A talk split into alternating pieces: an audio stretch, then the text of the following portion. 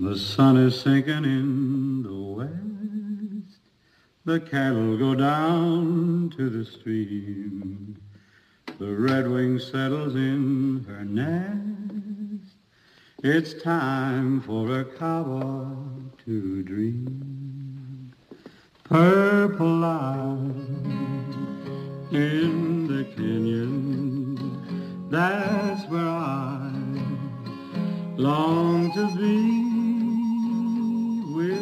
three good companions. Just my rifle, pony, and me. Gonna hang my sombrero on the limb of a tree. Coming home, sweetheart, darling. Just my rifle, pony, and me. Whippoorwill in the willow. All right, Luke. Sings a We Well, back. here we are. We are back. Here we are. Here we are, as in olden days. Another one of these. It is the second We're still episode doing in our. We are still on the Tarantino. Yeah. um, realm, um, but uh, Once Upon a Time in Hollywood is still uh, still in the mind of society right now. yeah. so quite, it's not outdated. Quite so. Yeah. Yeah, it's still got it's still got the heat. Yes, it's bringing the heat. And uh, before we get into the two movies for this week, uh, Luke and I have seen some movies recently, and we've seen some movies this year, which we'll talk about. But uh, uh, first of all, do you want to just start out um, talking about Once Upon a Time in Hollywood, Luke? What did you uh, What did you think of Tarantino's ninth movie? Oh, I had a great, great time with it. um, yeah, I loved the uh, the hangout vibes of it. Just kind of the Mm. how I just felt it was like low key in um, spectacle and just like and then more mo most of his movies and kind of a more down to earth character movie, and that's uh, that very much filters towards what I like. And so it may have been my favorite Quentin Tarantino movie just because of those things, on top of the fact that um, it just was a movie about Hollywood and had, uh, you know, and just covered the 60s so well. Yeah, yeah, I was gonna say that too. I so Tarantino, his movies, I really like all of the movies of his, but this was the first one that I think I really loved Mm. um, that I've seen of his. Uh, again, I really like *Inglourious Basterds* and *Reservoir Dogs*, um, all of that. But uh, Yeah. but this was the 1st They're- one that re- all- I really all- like. They're all good. Yeah, They're all exactly. good They're all good movies. movies. Yeah. But this is the only one that I was really like, wow, I love this movie. hmm Um, yeah, also just had a great time with it. Um, and the, the old Hollywood stuff, obviously, because we do this podcast, we're uh, we're into that. We were like We- nerding out. We eat that shit up. Yeah. yeah. Um, so yeah, so just seeing uh, all these like old old style Hollywood type stuff, or even in the beginning when it's like the intro to hmm um, The- DiCaprio's The black uh, and white film. yes. oh yes, I was losing my mind. westerns and Yes, and westerns. So many old cars. Oh yeah, just driving around. Yeah, like, that's It's crazy to think about how like many old cars there were for like how much ground it covers. Just like during, especially during the scene where Brad Pitt is. All the scenes where Dra- Brad Pitt's driving around L.A. There's so Mm-hmm. many spots and just so many cars. Like they capture the traffic of L.A. so well. You're, you're you're just getting that like Hollywood Tarantino budget. yeah, like and uh, there's nothing cooler than than Brad Pitt driving a car. Yeah, no, How it was fucking cool it is was he? So oh my god. cool, yeah. He just kind of drifted. I couldn't get over that. He kind of drifted around like a cartoon character. Like, Yeah. yeah, it was really cool. Yeah, and uh, and obviously we won't give too much away here since it's still in theaters and everything. But uh, I I thought Tarantino or not Tarantino, uh, DiCaprio and Brad Pitt were also hilarious hmm in this too. Yeah, definitely. Sometimes it, it's easy to forget how funny that they um, can be because they're mainly in fairly serious movies, especially Yeah, DiCaprio. But Considered dramatic actors, I guess. Yeah. Yeah. But this one, this Tarantino movie, I really I loved all the the humor in it. I thought it was funny, and the the runtime didn't bother me at all. It felt very quick. It didn't feel like two hours and forty five minutes. Yeah, no, that's true because it was a very intimidating runtime, and Mhm. um, the Hateful Eight has a similar one, I believe, and the Mhm. Hateful Eight for me takes a while, Yeah, and it's mhm. it's also a very different movie. Very different. I I like the Hateful Eight, but that thing went on forever. yeah, and I'm with you on that. Having recently seen the Hateful Eight, I I've seen people review it who say that they get mad at people who say it's boring or that it's too slow because it's all just building up tension and I agree that it's all you know leading up to the end building up all that tension and I do like the ending a lot but it it took me a long time just to finish the movie. Yeah. I, I'd- I've started it multiple times and never quite got through because I would just fall asleep because I would Yeah. start watching it at night. Um, so yeah, I- this one I don't think I'd have a problem watching again. Two hours forty five minutes straight. Um, yeah. It's yeah. It, I think it has more payoff. You know, like. hmm Hateful Eight has a lot of, um, for me, it's a lot of um, dilly dallying around Tarantino's the way he likes to, you know, write dialogue, and he's just doing Yes. it. He's doing it more than like ever, you know, and Mm-hmm. I feel like it could have been cut down quite quite a bit Yeah. in the end. I mean, I don't think like I think it's obvious that it's um, I think it's obvious that's entertaining. I mean, like Yeah, it's mhm. all there to be entertaining. I think it's just you know, it's you know, it's about wanting something like more than that. You know. Yeah. hmm Yeah, but uh, I I also thought the uh, all the tension in Once Upon a Time in Hollywood was great. There's some thi- really suspenseful I mean, he, scenes. yeah, if, yeah, definitely.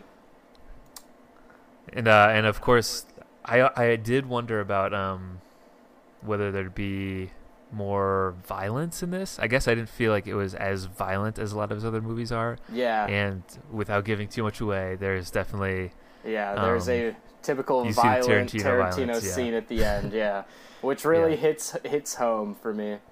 yeah. Mm-hmm. Um, and uh, as a as a big Pitbull fan, it's great seeing another Pitbull getting a leading a leading role in Hollywood. There's been like Stuber, John Wick, and now this. Oh, yeah, these Stuber. Pitbulls in them. Yeah. Wow, that's crazy that you noticed that. Yeah, all Mhm. yeah, really, yeah, all mainstream movies that I loved a lot. Yeah. yeah. Yeah. Well, uh, yeah. Once upon a time in Hollywood. Do you have anything, uh, anything else to add, or do you want to talk about some of the other movies you've seen recently or this year? Uh No, I don't. I don't. I guess I don't because we're not trying to spoil anything apparently. So Yeah. I'll just like Apparently, I'll just if you want, go ahead. Nah, it's all it's all good. I'll I'll shut up about it. um, yeah. What? Oh well, another one of my favorite movies of the year um, would be. Um, it just came out recently. It would be The Farewell. I don't know if Farewell. you've heard of that one. Seen the trailer for it. Awkwafina. Yeah, the Awkwafina Movie, uh, drama movie that takes place in China. Yeah, quite a quite a delightful, just like family movie. I like. I was. This is one that it kind of. Rem- it was like in the same vein as like Paddleton to me, where I just like really personally liked it. Liked it as just you know with all the char- just the character dynamics in it, and I thought were just Mhm. so well done.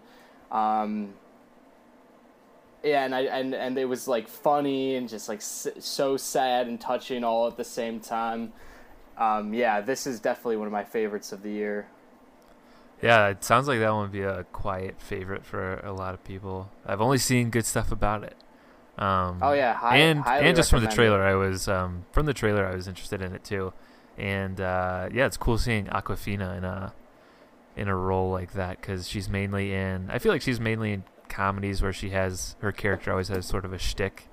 Yes, Because- yeah, she's goofy in it usually. Yeah, but she Yeah. plays like a real like, like like um. This, there's a lot of cultural like, um, cultural cross crossing, I guess you could say in this, Uh-huh. where the fact that she's you know Chinese American and um, the differences between her family and like her family back in China and stuff like that, and I feel like it's something that's probably like pretty close, to, hits close to home for her. It just seemed like something that was maybe personal for every actor in this movie because they all were kind of Chinese actors. Yeah, yeah, for sure. Nice. Well, that one's definitely on my on my list. Um, what else have you seen? This is a good segue into some of our. Since we're past the halfway point, um, we'll we'll talk a little bit about our favorite movies of the year so far. Um, as in, I mean, in no time we're gonna be start talking about our top ten of 2019. I'm sure. In so, no time. yeah, in the next episode, probably. yeah. The next episode, which will probably be in six well, months. we haven't seen so, each other in six months. So yeah, keep keep an eye out for that. And we know six months comes up fast. yeah, we're, but, te- we're uh, teasing it. Yeah, what are some of your uh, favorite movies from uh, from 2019, Luke? I also saw uh, Hobbs Hobbs and Shaw recently by Fast and the Furious, and Nice, that was a great time. I saw that on opening night. Opening night. Oh, Ah, yeah, great time. haven't been to an opening night movie in, in a long time. That makes me jealous. Yeah. and of all the movie, I mean, I don't think that's something I necessarily do that regularly either. I mean, I guess I did go to the Beach Bum, um, like Mhm. even before it was out. But this, yeah, like for a big like Hollywood movie, um, yeah, I don't do it that often. I don't do it for Marvel. I don't do it for Star Wars. Um, but I will do it for Fast and the Furious or um, Mission Impossible. Those are my Yeah. those are my big opening night movies, I'd say. And yeah, this one met all my expectations. Um, like everything from the trailer, like that, you know, that the trailer made me feel. I felt during this movie, just like a, it was just like a stupid good time. Um, Yeah. Just really absurd action scenes and like just a lot of banter between Statham and The Rock, just constantly. And, and I think like it's kind of um ground slight. I would dare I say slightly groundbreaking in how effortlessly this movie um, blends comedy and action. Wow. Like- bold statement. Yeah, like it. it, it I've never seen um, an action film that was as much like so comedic. like it's just so Wow. absurdly goofy and comedic at the same time. Like they do it through just the dialogue and even like the action set pieces are just really goofy and stuff and just meant for more banter between the two of them. Yeah. Great That's gr- what's- great stuff with Hobbs and Shaw. That's what's so great about the Fast and Furious movies is they're Yeah. not meant to be taken ser- like super seriously. yeah. They're all just a good time. I, I even the first Fast and Furious movie I love just because it's it's just a, a dumb fun movie about these underground race Right. races Yeah. Are so comical that they definitely never happen in real life. Yeah, and I just Um, love what they've evolved to. Like this kind Yeah. of is just another um, step in the evolution of this really weird franchise that we've had a privilege of seeing. Um, Yeah. yeah, Yeah, it's really incredible. I mean, the the action and the stunts that are in these too. Mhm. Like they're not just dumb dumb stupid little stunts that it would be in any action movie. Like these are incredible. That's why they, they yeah, make so much money. That's why they cost so much money. yeah. Pretty, Yeah. pretty big scale action. Yeah. Those Fast and Furious, it's really it like Mission Impossible, it's amazing how long the franchise has been going I know and- and- successfully. and, they're still, and I'd say like they're like at a peak almost right now. hmm Like, Yeah. And there's another fa- there's um another Fast and the Furious coming out next May, I believe. Oh my god, Um, less Fa- than a year. Fast and the Furious Nine or whatever they're gonna call it. Um, Yeah. And then I think Mission Impossible. I don't know. I don't think it's necessarily next summer. It, maybe it is, but I know that there are two more um, that are for sure going to be in production. Like I don't know. They're for sure going to be made. There's With Tom Cruise? yeah. I mean, they're not making Mission Impossible without Tom Cruise. I know. I just think of like how like how spread apart those movies are, and the second one of those two, I feel like Tom Cruise is gonna be so old. Yeah, but he doesn't. Yeah, I he mean, he's doesn't really old. show it. I mean, he, he is pretty he looks so great still. and and I think it's Yeah. the same director as Fallout doing the next tube. McQuarrie. Yeah, Christopher. yeah. So I'm really looking forward to that. nice. Yeah, that'll be that'll obviously be great. Um, well, cool. Yeah. What about, Uh, what I about you, sir? What are your favorites of the year? I guess I've seen some of my not so favorites, some of my okay ones have- for I have a 2019 very recently. okay list. I uh, I saw Serenity oh yeah, we talked Uh, about this yeah, past week. uh, We talked about that. and yeah, I did. Uh, I loved how dumb yeah. and It, ridiculous yeah. that It, was. I thought it was so stupid. yes, it made no sense, and the the twist I thought was so dumb.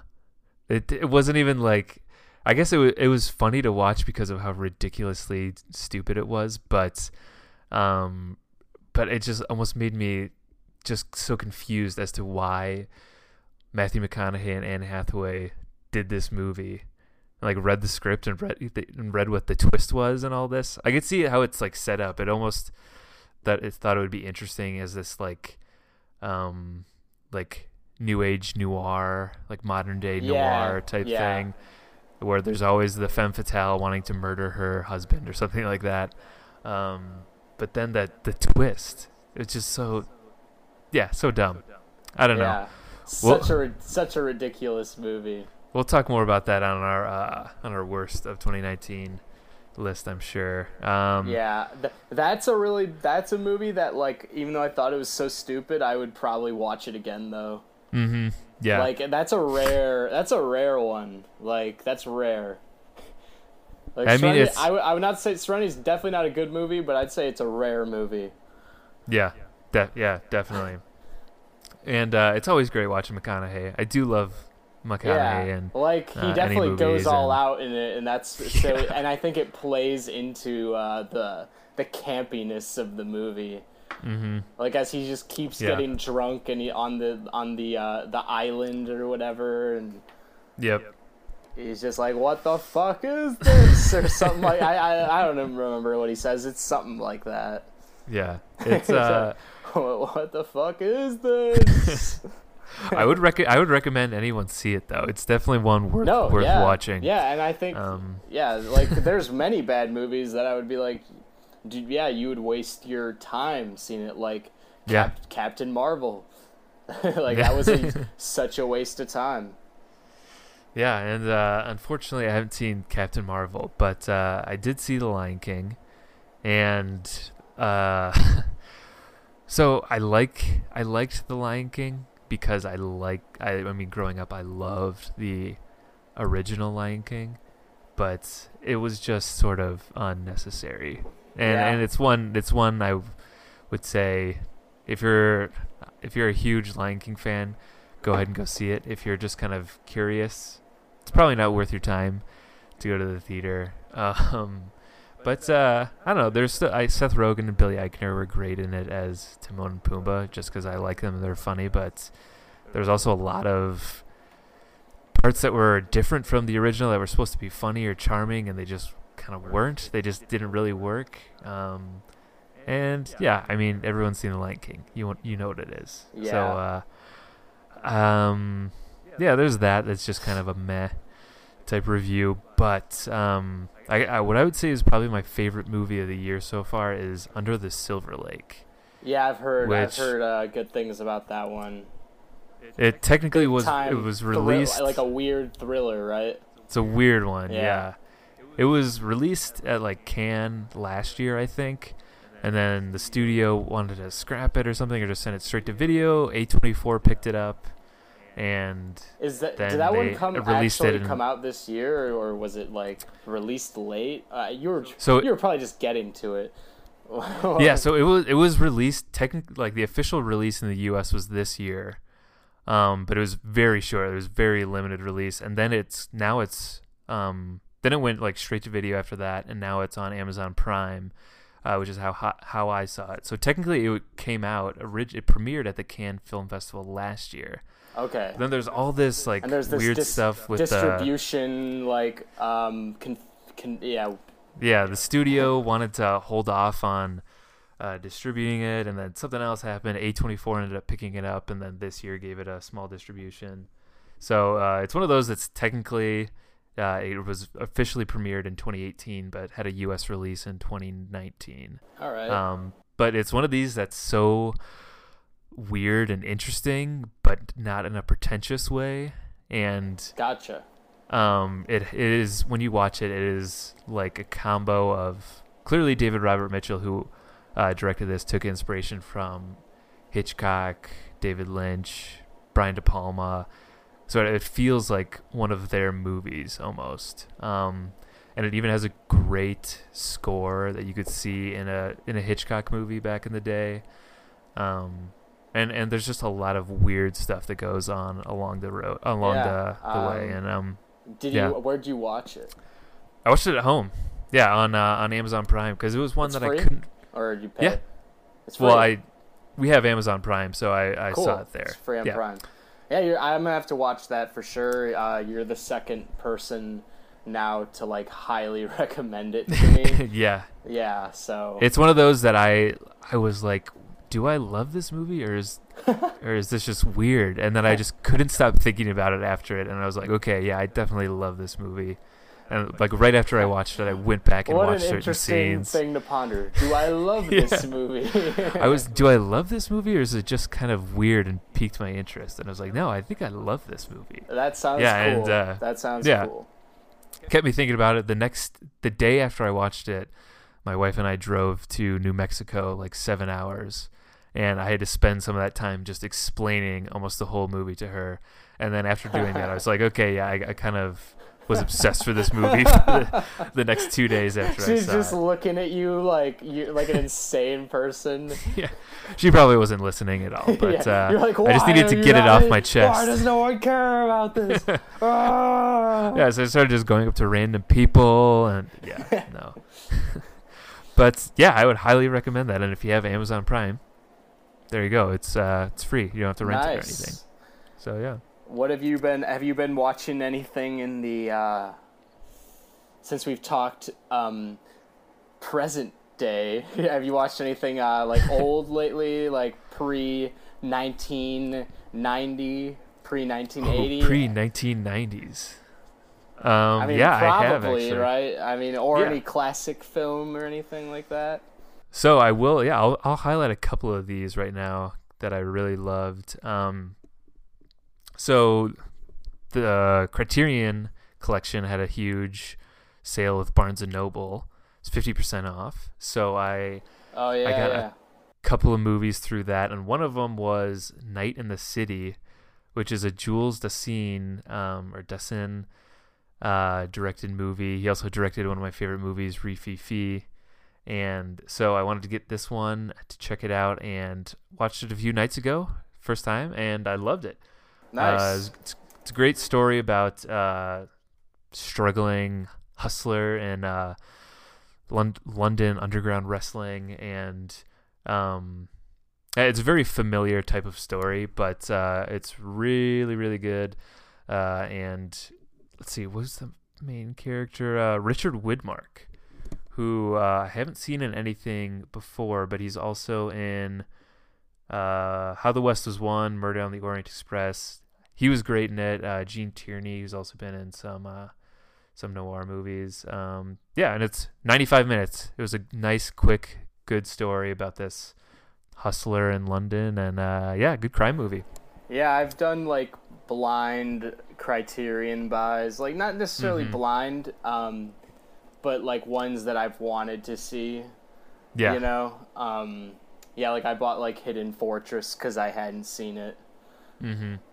Yeah, cool. yeah. No, it was. It's definitely an exciting thing to get these Yeah, Criterion movies on a whim without knowing too much about them, and then yeah. loving them. And then you Yeah. feel like you got this cool like film collection that you Yes. build in slowly. Yeah, and uh, and they're definitely um, they definitely have value to them too. So if you blind buy one and you hate it and want to sell it, there's definitely gonna be someone who wants to buy a cheaper Mm. Criterion movie. So Yeah. that's good- also there's a good good safety net good there. point. I shouldn't give away my secrets. um, let's see. Another one I wanted to highlight that I loved too was uh, um, a noir called White Heat, which stars James Cagney. Um, Oh, nice. And that uh, that one I absolutely loved too. It was um, I watched it on the Criterion Channel. It was not I didn't blind buy it, but uh, yeah, it was a great movie about uh, a psychopathic criminal. It's basically a, a gangster movie, but James Cagney just is just way over the top as this um, terrifying mob boss um, who goes to prison, and there's undercover cop in prison who tries to, uh, you know, take down his um, his outfit, and uh, yeah, just a really good uh, noir. How did you find it um, on the channel? You know, because there's like you kind of Mhm. gotta like learn to uh, work through it, or any. Yeah, I got to yeah. tell you, it's like one of the most frustrating things is trying to find movies on the Criterion Channel Yeah, because I feel like it's the user like layout isn't that great, but it could be Um, better. That's for sure. yeah. But something that always gets me to watch a movie, you know, right away rather than putting it on my list and then, um, you know, keep putting it off is I looked at the movies that were leaving Oh yeah. the channel yeah, at the end of the day. I've month. done that. That like motivates you. Like, I gotta Exactly. do it. yeah, yeah. So it feels like a job and like, oh my I'm- god, I gotta watch this before the 31st. I'm doing that right now with um, the Freda uh, the Fred Astaire Yes. movies because those are leaving. Yes, I plan to watch Swing Time somewhere sometime during this month because it's leaving. And Yeah, so I just I watched. know, at I've the end of seen Swing Time, and now I I just watched Shall We Dance, and that was just another Nice. delightful musical with a lot of dancing. Um, and I expect that the other one will be the same. yeah, it seems like the the thing about Fred Astaire is that he likes to dance. he sure does. Um, yeah, I- yeah. So he definitely rival. I, he's probably a better dancer than Gene Kelly overall, but like I wouldn't say he's a better. He was. He's like as good as Gene Kelly's whole. The you know the whole Gene Kelly package. oh yeah, Like the voice. Oh, the he's the whole package, The voice yeah. and the the voice and the smile and all that. the body. And the, Yeah. Oh, I Uh, yeah, I mean, Gene Kelly is one of those guys that he's just so infatuating to watch. Yeah. He's yeah, he's so great. Yeah, he's, per- he's one of those unfair movie stars. Yeah. hmm Yeah, but I've also been I've just been trying to keep up more with the Criterion channel and stuff. Like I've been adding to the list and everything. There, There's a new collection that I recommend you check out. It's like, um, I gotta like look it up so I can say his name. Um, but it's it's like a documentary uh, documentary filmmaker. I believe like D A Herzog. no. Um, Oh. but, uh, but but maybe they, they probably have him on there as well. I think they just. I think they might have added Werner Herzog, but I'm not sure. Um, what is the collection called? Yeah, so it's um it's D A Pennebaker. D.A. Pennebaker, you say? Wow. Yeah, you should Nice. check his stuff out. Um, I want like I specifically watched a couple like like interesting shorts he did. Mm-hmm. like one of them was just like footage of like the train in New York City, just being on the train in New York City with set to jazz music. Mm-hmm. That was, and it's like five minutes, and it's just, it was pretty cool. Nice. Um, I'm already in, but- interested. but what I've seen like before, um, actually, like when film during the Filmstruck days, was his Bob Dylan documentary, Ooh. which I highly recommend. It's like super like immersive, and I've never like I've seen a decent amount of music documentaries at this point. Um, and you know, I've like this one's just different from all of them. Like it's not like any of them. You, it's just very immersive, and you really feel like you're with the real Bob Dylan, like for sure. You know, it's like nice. and it's like it's like during a I think it was like the time in Bob Dylan's career, like mid '60s. Mhm. So like kind of a prime of like the era he influenced, and like you know he was still young and like you know mostly a solo act. And yeah, it, it's it's really cool. I highly I highly recommend it. It's, there's something Awesome. about it. That's on Criterion. Uh yeah, it is now. Sweet. It's under under the DA Pennebaker. D.A. Pennebaker. yeah, his uh, collection. Not gonna forget that name now. Yeah. no. Yeah. There's no way now. That's good to know. I've been um. There was a point a couple years ago where I became obsessed with documentaries and just wanted to watch all these documentaries. And Yeah, I, I realized I haven't- more. yeah, I haven't watched too many recently. So yeah, that definitely makes me want to um, get back on the documentary game. well, awesome. Uh, yeah, those are some of the uh, some of the older movies we've seen now. That's good. We're we're keeping it balanced with some of the old, some of the new. Yeah, Um, as always. and there's definitely a lot more movies coming out this year that uh, I'm excited to see too. Um, but yeah, should we uh, dive into these two movies Yeah, for the rest of our watched- Tarantino that we series? watched a few weeks ago. yes. End of July, I believe. Yeah. Yeah. Let's uh, let's get Which- into it. Which one should we start with? Um, let's start out with uh, with Rio Bravo. Alrighty. Yeah, I uh, this is it didn't really matter to me which one we start with because this was a I, this one we did was a treat, you know. Oh, yeah. I, I, I enjoyed it a lot. Like, so it's kind of it's it kind of sucks that we took us so long to talk about it, but well, both of, both of these movies I was like totally geeking out about when I was Mhm. watching them. Yeah, I had a great time. Yes, I agree. Uh, blow, I mean, we'll get into Blowout, um, but that is has become one of my favorite movies. I think. Um, and then Yeah, probably same here for me. and then Rio Bravo. This is my first watching, my first viewing of it. Not, But um, yeah, it's uh, I loved it, and uh, yeah, yeah. So you know, another movie, I, I figured you would. another movie pre 1990 that I've seen recently that I really loved is Rio Bravo. So just in case you, just to let you know. So yeah, I didn't I didn't mean to leave that one out earlier. We are just saving it for now. But uh, yeah, I'm gonna actually uh, I'm gonna get better at this. I'm gonna read a quick plot summary from IMDb on the Yes. movies. Yeah, dude, Um, do that. We never do that. Yeah. So then, if you're if We're you're listening and you haven't seen it yet, you can have a little more context to it. Um, so okay, Rio Bravo, 1959, Howard Hawks directed western, um, and it's a small town sheriff in the American West enlists the help of a cripple, a drunk, and a young gunfighter in his efforts to hold in hold in jail the brother of a local bad guy. The local bad guy. There's always the local bad guy. and it stars John Wayne, Dean Martin, uh, Ricky Nelson, who I had no idea he was such a heartthrob until this movie, um, and then of course Angie Dickinson and Walter Brennan as Stumpy, uh, which is a great character. Yes, I believe he's in Um, other westerns, Yes, Like- John Wayne's been in a few like- westerns himself too. like doing that same thing. Uh, stu- Really? the Stumpy thing. Yeah, I'm pretty sure Mhm. he's in like Stagecoach. Oh wow! I Yeah, don't like maybe he. I think he like drives the stagecoach. Let's see. Yeah, he's in Red River, uh, The Westerner. Let's see. Yeah, see if I'm right. Stagecoach. Stagecoach.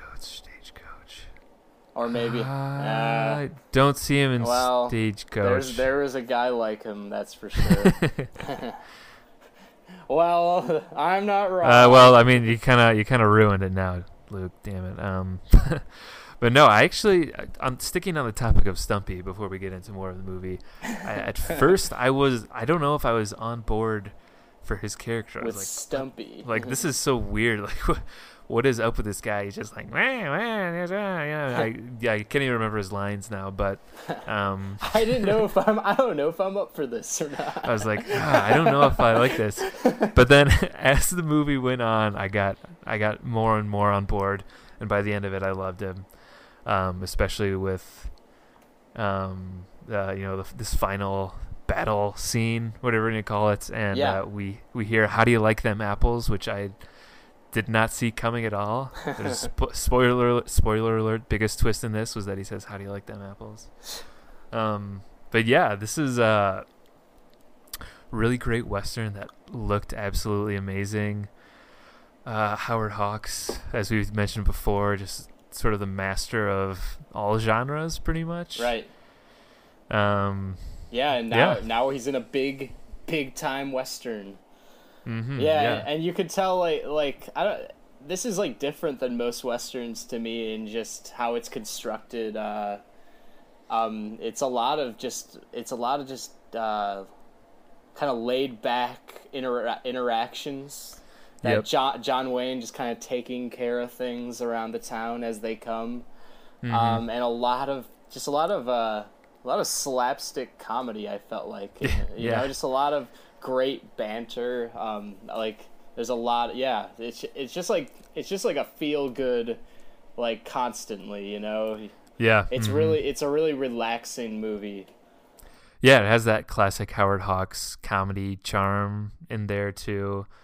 Um, and uh, I have read that this was a, in a way, a response to High Noon, which Oh, uh, yeah. Gary Cooper movie from earlier in the '50s, where it's more about the uh, the sheriff in town doesn't really know what to do and has to. I really like High Noon, but I see what John Wayne's uh, criticisms of it were. But uh, the sheriff doesn't know what to do. He tries to enlist the town's help to take on these bandits that are coming to the town at high noon. So, uh, but John Wayne thinks that a sheriff would would always know exactly what to do, and he would just get his corral his guys together and uh, and take care of the problem. So. I do, I do see uh, John Wayne's point of view there, and uh, you could definitely see the parallels between the two movies. But Gotcha. That's cool. yeah, I do. I do really enjoy both, uh, both films. But I did love the sense of, um, I guess it was very calming and relaxing, and they did a lot. I felt to relax themselves before you know these, um, you know, before this long battle um, with this gang that's in town, and Yeah, Um, like it's almost like the they're wait- trying to the distract themselves. Scene with like Dean Martin singing, yeah. oh my god, such a yeah, class, my favorite cla- scene Such a movie. classic scene, yeah. Everyone, Mhm. yeah, it's everyone's favorite scene. Before we started podcasting tonight, I had uh, just rewatched that scene. yeah, Um, it's such a such like, one. it's such a like peak moment in film. Yes. like, you're like you're like, wow, movies don't get more perfect than this right now. Yeah. I would say if you if you haven't seen Rio Bravo and you're thinking about it, watch that scene on YouTube quick. It's like 3 or 4 minutes and then and then watch the movie. Yeah, if that doesn't hook you then I don't know what. what Yeah. will. Yeah, because the Um, rest of it is very uh, similar, just very delightful, and um, Mhm. it ends on such it ends on such a good note too. Like, Yeah. it's just like such a good vibe movie. Like, Mhm. I love that. I love like the end with um, John Wayne and Angie Dickinson. I think she's so great at. She's she actually was um, for me uh, the standout in the Mhm. movie for my second viewing. Like all her scenes, I was just like, I just loved them. Um, Yeah. and and her her dynamic with John Wayne was just so great. And while John Wayne is obviously great, I thought she like carried the scenes almost. Yeah. Um, yeah, and I, I love how she like you know at the end she they, he like throws her like pant legs or whatever out the window, and then like Yeah. they like catch him down. uh, Dean Martin and uh, what's Yes. his name? Scrubby. Stumpy. Stumpy. Scrubby. Stumpy. Uh, Something like that, Yeah, yeah. they like catch him, and then they make like a. There's like another Yes. joke, and then you know Dean Martin's like just sings, "Oh, the Rio Bravo goes to Uh. town," and it just like ends. You're like, wow, that is so perfect. yeah, that oh that last scene. Yeah, the characters were so just so great yeah, it all just really fits together so well. Yeah. And this was I feel like Howard Hawks is good at having these strong, funny women uh, in his movies too. Mhm. And I feel Oh, like def- Angie Dickinson definitely. is um, obviously perfect uh, in this. And yeah, like you said too, I love the dynamic between her and John Wayne. And I know I've seen I looked at some other reviews and people say, "Oh, John Wayne is just being John Wayne as he is in every movie." And I felt you- like he was yeah.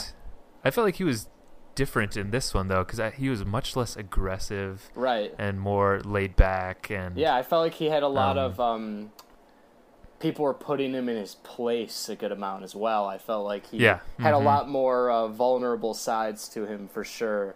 yeah, he's much more an empathetic character. Um, and I also read that Howard Hawks wanted to make a movie, a western like this, that was more character driven rather than uh, about the you know about Big- the overarching plot. yeah or and some- like the big conflict of the town yeah like it still Yeah. has like it still has that con you know the town conflict but it's it's just like yeah like like as you read the premise but that's really not the main focus of this one you know yeah, the lovable parts of this movie are because of the characters. Yeah. Um, definitely and how attached you get to them. And uh, you know, Dean Martin playing the town drunk. That's oh um, yeah supposed to be a, not a great guy, um, and everything. Uh, had bad run of the luck, I guess. But it's so hard to to dislike him too. Part of that is because Dean Martin's just very charismatic. Um, yeah but yeah it's almost hard to Um, tell he's yeah. a drunk Yeah, really. Yeah. Um, yeah, and then I also, you know, read Howard Hawks had to add more music in this because um, of Dean Martin, obviously, and Ricky Nelson was uh, sort of the Zac Efron, Justin Bieber of oh the day. yeah that's crazy Yeah. to think about yeah you're right he must have And been he even said that uh, he he didn't believe in his um, ability to por- portray the character of Colorado so much, so he gave him less lines. But he said ultimately he brought in like millions of dollars alone just by having his name on the. Yeah on the poster. another demographic coming to see rio bravo the Yeah. teen the teens The teens, yeah. So maybe if Tarantino put uh, Zac Efron or in Justin Bieber in in Hateful Eight, then yeah yeah.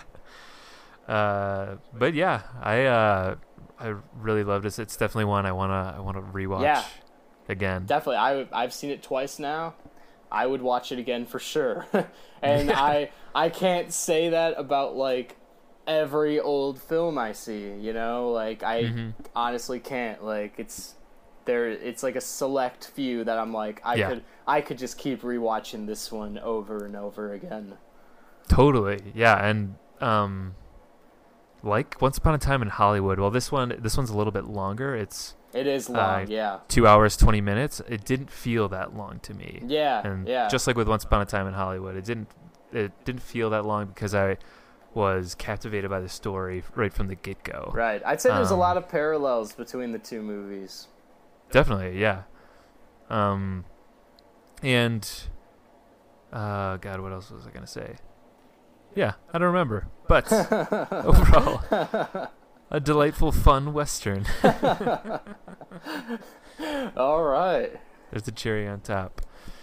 All right, so uh-huh. that's Rio Bravo, and now we'll get We're into going to blow out. blowout. Yeah. And here, before we we take a deep dive into Blowout, let me read the plot summary here. I'm I'm on top of this right now. so, Blowout is 1981 movie from Brian De Palma, and it stars John Travolta. And the plot is a movie sound recordist accidentally records the evidence that proves a car accident was actually murder and consequently finds himself in danger. Um, I don't really love that plot summary so, so much. Maybe just how it's written, but uh, yeah, essentially John Travolta is this sound guy for film and TV, and he records um, a car He blowout, records which the sound. Yeah, by recording the when he's recording the sound effects. Yeah, he stumbles upon a car blowout on a, on a bridge. and then tries to piece it together and finds out there may may be more than meets the ear to yeah, the sound. yeah, a lot of uh, Hitchcock conspiracy conspiracy going on. yeah, and uh, before I saw Blowout, I knew that I wanted to see it so bad just based on, um, I guess, the summary of what it was about. I just, I really love the premise right from the get go. Um, and this is my second viewing of it, and I loved it just as much as I did the first time I watched it. So, um, yeah, Luke, uh, what are your thoughts on uh, on Blowout? I know we mentioned it's one of our favorite movies, probably. Yeah, like I've seen it probably like third three times now. Um, and yeah, it just it just like gets better. and uh, I just, yeah, I I don't know why even sometimes I just like I'm like man, I just keep I just could keep rewatching this. Um, yeah, Yeah. I, I, and it's probably in it's probably in my favorite movies list, like somewhere Yeah. eventually after this viewing. Um, yeah, I love every I love everything about it. I especially love the score in it, like this time around. Yes. like man, Mhm. it's like a it's such a powerful score. Like especially the theme between um, uh, Travolta and uh, Nancy Allen. Mm-hmm. Yeah, I another one, just like Rio Bravo, where the music is really great and um, adds so much to it too, and uh, it's really uh, a Hollywood movie too. Um, Yeah. So you can draw that parallel to Once Upon a Time in Hollywood too. It starts out with this um, slasher film sequence, like De Palma likes Yeah. to do, include a. It looks like it's you're in a movie, but then it's really people just watching a movie um, in the beginning, and um, yeah, and it's about a part of Hollywood, and Yeah, uh, it's very much a commentary on show business and mhm. media and like there's a lot there's a lot going on. I'm still figuring it out to be honest, but yeah, there's just um there's a lot to unpack in this very much I just love I just love whenever he's re- he's redoing Hitchcock in his own Yeah. form. I just think it's just him at his um peak for me. yeah, like- it's really clear to see the Hitchcock influence on Yeah, De Palma, but I think he especially in Blowout, especially Yes. in Blowout. Yeah, I I think he does. He's so good at making it his own in a way too, and Yeah, Um, yeah, it's taking um, you know it's in a way like it's like modern. He mar- modernizes it with Yes. like ideology from the seventies. Um, mhm. kind of makes it more violent, darker stuff like that. You know, like there's Yeah. no like. There's no like jo- no nothing like those John Lithgow scenes, you know, that Alfred Hitchcock does. You know what I mean? There's nobody Yeah. like there's no way killing people like or or so, or in like Body Double, you know, Body Double's so brutal. yes, Yeah, you know, they're Yeah. like that. Yeah, there's and that's where I almost think that if Hitchcock um, was, you know, uh, his the peak of his career was during De Palma's peak of his career too. You you could say, I think Hitchcock would be making these same movies because even you know Psycho, there was a lot of scenes that were more way more graphic and violent than a lot of people had seen before. yeah for the time for sure. Yeah, so I think you know progressively as as society has gotten more lenient on seeing that, I feel like Hitchcock would be doing a lot of the same things that De Palma did to build off Yeah. of um, Hitchcock. Yeah, and yeah, De, De Palma definitely put a lot of like horror elements into it. You know, Mhm. which and Hitchcock at the end of his career was definitely becoming a solely a horror director. Like his Mhm. last few movies. yeah, and uh, and apparently this is Tarantino's favorite movie or favorite De Palma movie, maybe. Oh um, yes, saw something about that.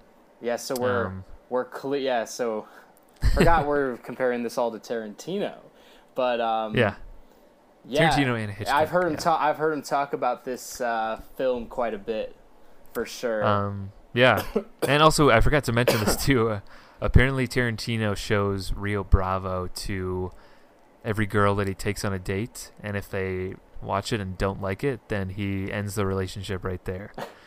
So, kind of shows you how uh, psychotic of a yeah. film nerd that he is. Yeah, you're just trying to talk to your wife about Under the Silver Lake, and you're like, Yeah. and you're like, all right, you know what? Maybe I'll give up here. Shortly after we started dating, I showed my wife um, Ace Ventura, um, the uh, the classic art house film um, starring Jim Carrey, and uh, I don't still to this day I don't really know how much she enjoyed that uh, that evening, but I, uh, I I don't go to the point where if she didn't like Ace Ventura that I wouldn't uh, still date her after that. Uh, but uh, you know Tarantino takes takes Rio Bravo I very know, seriously. Like out of Yeah. all of them, Rio Bravo too. Out of Yeah. all the movies you could pick, he's a he's a weird guy. though. strange. Yeah, very Yeah. very strange.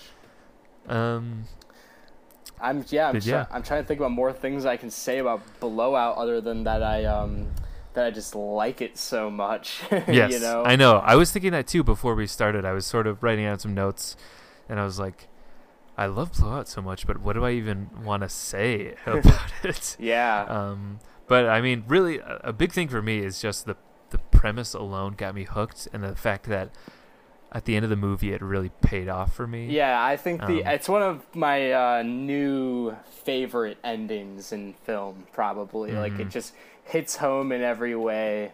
Uh, Just like you know the famous the famous line that's a good scream, and then mi- mirrored with like, um, you know like like how he, he's talking her and how they um they re go over how him and Nancy uh, Allen were like gonna run a- run away together, all that stuff, and it just kind of becomes like a really just tragic. Um, Very tragic. you know, it goes yeah. from it goes like from conspiracy to tragedy, really, really seamlessly, and I just think it's very shocking, and I think that's Yeah. why like the movie ends up like sticking in your head so much, and yeah, I- and like Yeah. it just has so much rewatch value, I believe, because of Totally. that. Like I, when I'm watching it, I'm like, I want to watch this like a lot more, you know, like Yeah.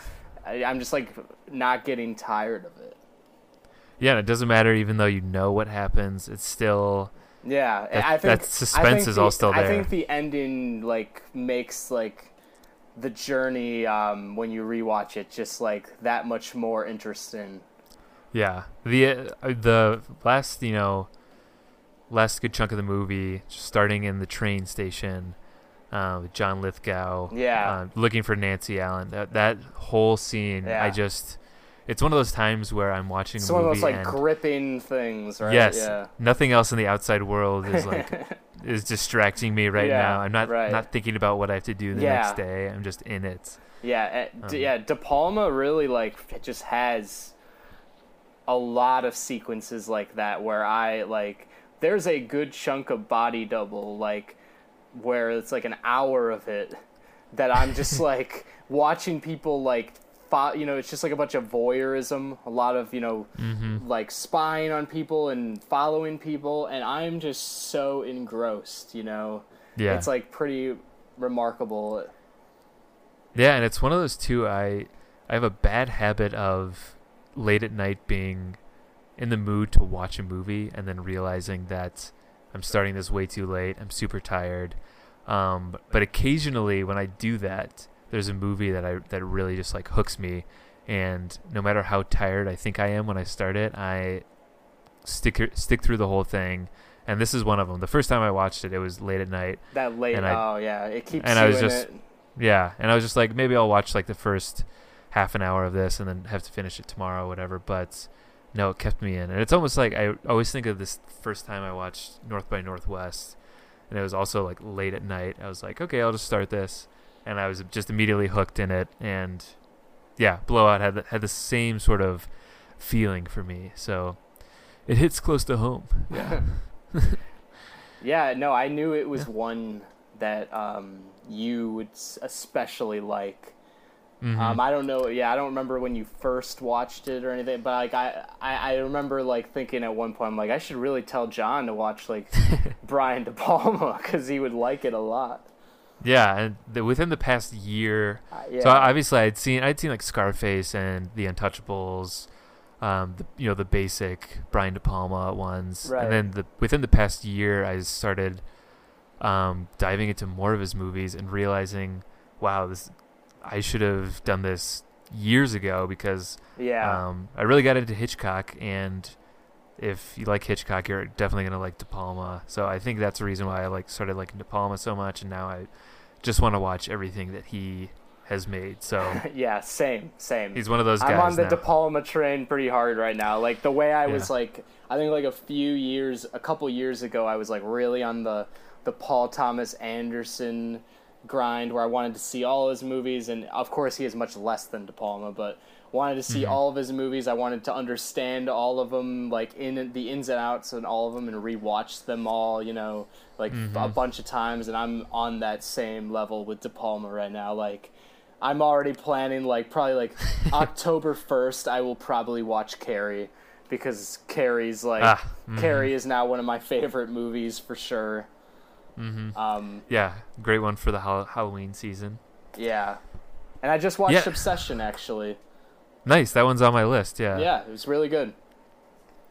yeah, I still got uh, I still got a decent amount of De Palma to see, but the the ones I have seen, I absolutely love. Um, and I'm also starting to realize something else about myself is that I know I've mentioned on this podcast that I'm not a huge horror fan, but really when I think about it, my favorite genre is probably thriller. and now within the past year, I've different. no, and within the past year, I've started to get more into uh, into horror as well, and I think that's partially from these De Palma movies that I started to really like too. Um, so yeah, I yeah, mean, my my goal that- is to branch out into happens, horror a little like more. as you watch more movies too. Like hmm you're just like you know you'll just eventually do that.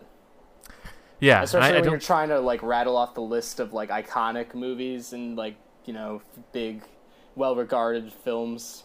Yeah. Yeah, and and I um. Oh geez, where, where was I going with that then? I keep losing my train of thought now, but uh, but yeah, I I guess I not a huge fan of the like paranormal activity type things, the, like no. ghost stuff really, but more the psychological. Yeah, yeah, stuff like and the- old, and old horror, old horror movies more Yeah. so. Yeah. Yeah. Um, yeah. I mean that's that's blowout then. Yeah.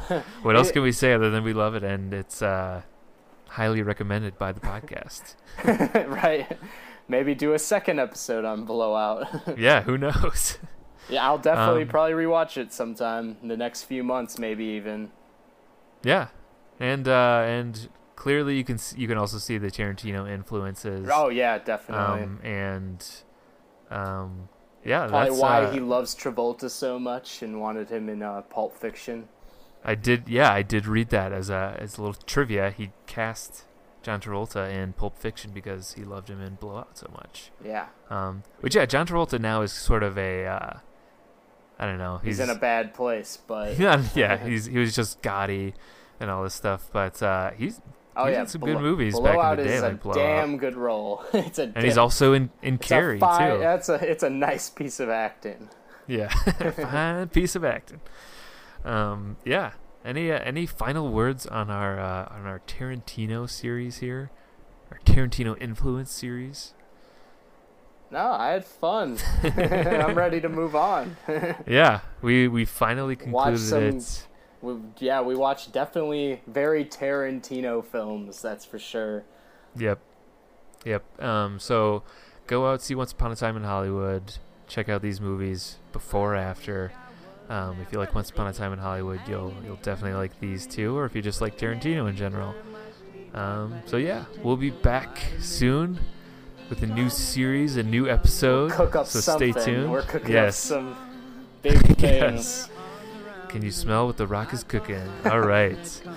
so remember to rate and review on iTunes. We're gonna try to do this more regularly.